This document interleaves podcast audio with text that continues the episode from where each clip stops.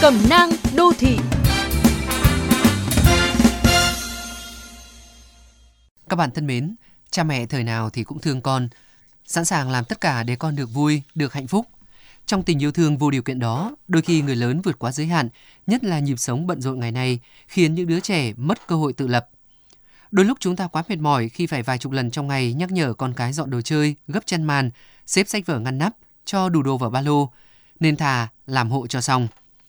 Nếu một đứa trẻ biết đằng nào thì bố mẹ cũng làm tất cả, thì chẳng có lý do gì mà chúng không nằm dài trên ghế sofa xem phim hàng giờ và phớt lờ những điều mà chúng cho là vụn vặt.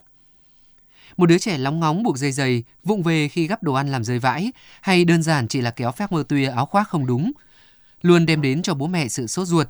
Phần lớn như ông bố bà mẹ bận rộn đều muốn mọi thứ được hoàn thành trơn tru và nhanh chóng, nên thay vì hướng dẫn, họ chọn cách làm thay con. Hành động đó vô tình cổ vũ những đứa trẻ ỉ lại, thiếu chủ động, mất tự tin khi phải tự mình vượt qua những thử thách đơn giản. Bạn vẫn có thể hỗ trợ và quan sát con, nhưng hãy để cho đứa trẻ được làm chủ cuộc chơi nhỏ bé đó.